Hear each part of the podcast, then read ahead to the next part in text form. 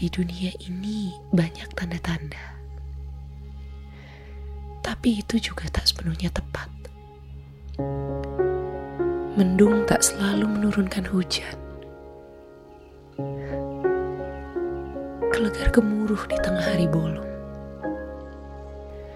Bahkan dari langit cerah bulan Januari, turun gerimis sebulat biji-biji jagung. Dunia ini mirip sekali dengan kita. Itulah sebabnya kita jadi penuh tanda tanya.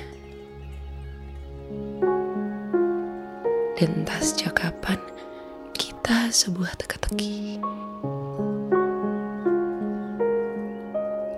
Seolah kita dan dan dunia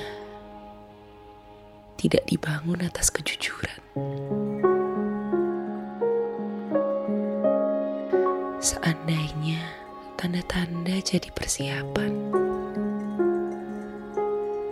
sudah tahu mendung, jangan sampai banjir air mata. Sudah tahu suasana murung,